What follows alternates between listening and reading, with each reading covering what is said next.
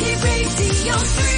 It is Money Talk with James Ross. It's eight minutes to nine, and uh, we're going to take a view uh, on the entertainment industry. Very pleased to be joined by a media consultant and president of Fenez Media, uh, Marcel Fenez. Good morning, Marcel. Uh, morning, James. Uh, nice to have you on the show. Um, Disney shares falling uh, 9% overnight on yesterday's uh, news of a surprise drop in streaming subscribers. Uh, Paramount Global cutting 25% of its staff and its cable TV networks. Earlier this year, Warner Brothers Discovery posting a large loss and recording about a $11 billion um, being down. I mean, you know, it doesn't sound good at the moment. We've got a writers' strike in uh, in Hollywood. Is indeed the trouble trouble at the mill? Trouble. We were talking about that earlier on. Trouble in Hollywood.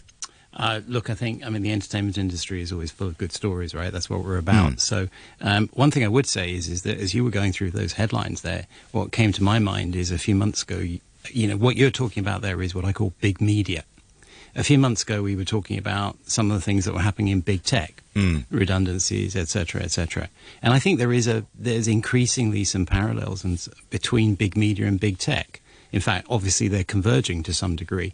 Uh, what we are seeing, you mentioned uh, streaming services. I think streaming, obviously during COVID, had a uh, you know really had a, a, a big move forward. But as we've come out of COVID, I think it's natural that consumers are beginning to, first of all, take a look at what they spend on different um, streaming services. And I think considering other options, and those other options are obviously live events, attending. And you know, living life as well, I guess. yeah, I get you know, entertainment. At the end of the day, entertainment is about how we fill our, you know, our um, non-work time, and you know, we have choices. And I think what you're seeing in what you've been talking about in streaming numbers is that consumers are beginning to take a look at what they have been spending during COVID on streaming services, and naturally, we will see some trimming.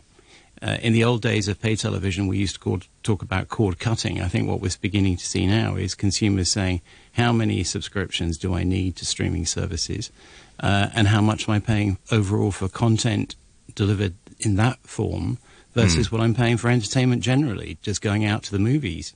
Um, one of the things that uh, one shouldn't ever forget with Disney is that to some degree they are the most di- diversified of media companies. So their theme park division, in particular in the last quarter, did really well. And I think that's kind of a ref- reflection of what I was talking about in terms of the shift of, you know, consumer behavior at the moment.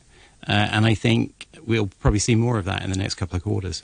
So, you know, talk, talking about um, big tech, big media, I guess uh, Netflix and uh, Amazon, Amazon Prime and so on, there, there's an Apple, Apple TV and so on. There's very much sort of the techie coming into content. But Disney, is, you know, is very much through and through a content company, hasn't it? I mean, that is, that, that is its, uh, its DNA. It's a content company, and it's a competent content company that understands consumer experience as well. And I think increasingly the word, you know, experiences. We are seeking out new experiences daily, uh, both in you know in in various aspects of our lives, and certainly in terms of the way that we enjoy ourselves and then entertainment.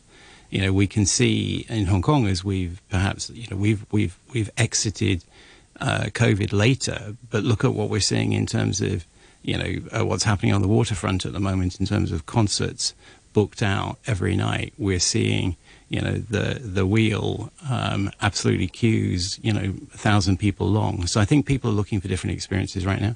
Um, and, and what is as I said that if you look at Disney, Disney is a content company, but it's a content company that understands the consumer experience. Um, experiences, ticket prices. Um, there's something. Uh, yesterday we were hearing a story uh, from uh, Europe uh, where Beyonce has launched her tour, and the tickets are up to a thousand US dollars a pop.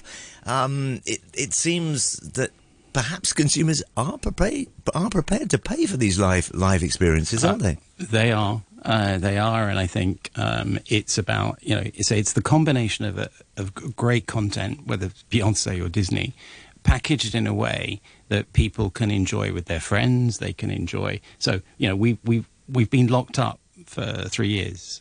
Right, we did engage with our friends, but we didn't engage with them digitally. Now we're wanting to engage with them physically. So I think that yeah, consumers are prepared to pay, um, but I think nevertheless they look at what they're paying in different ways. So, how much are you paying in aggregate on streaming services, for example? That is natural. So, we're going to see volatility.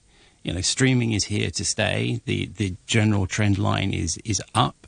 Um, but people have got choices between the different streaming services, and I think people are going to shift between those different streaming services over a period of time. We will see churn.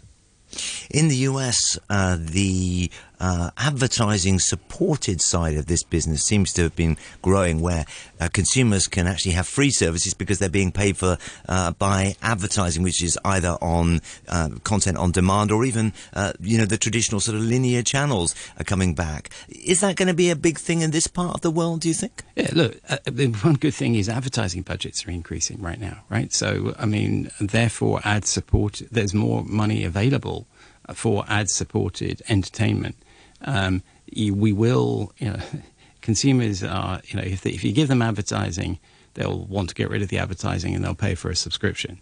Um, others will say, I don't want to pay for a subscription, so they'll accept ad supported content. Um, you know, these are one of the dynamics that we're seeing. We will see more ad supported services for sure.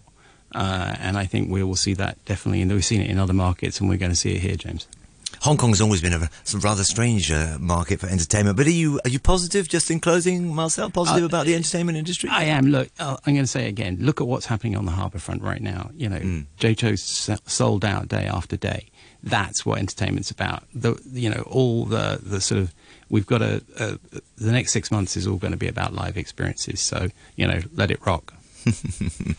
Absolutely. Well, with a view from the entertainment industry, media consultant uh, Marcel Fenez, president of Fenez Media.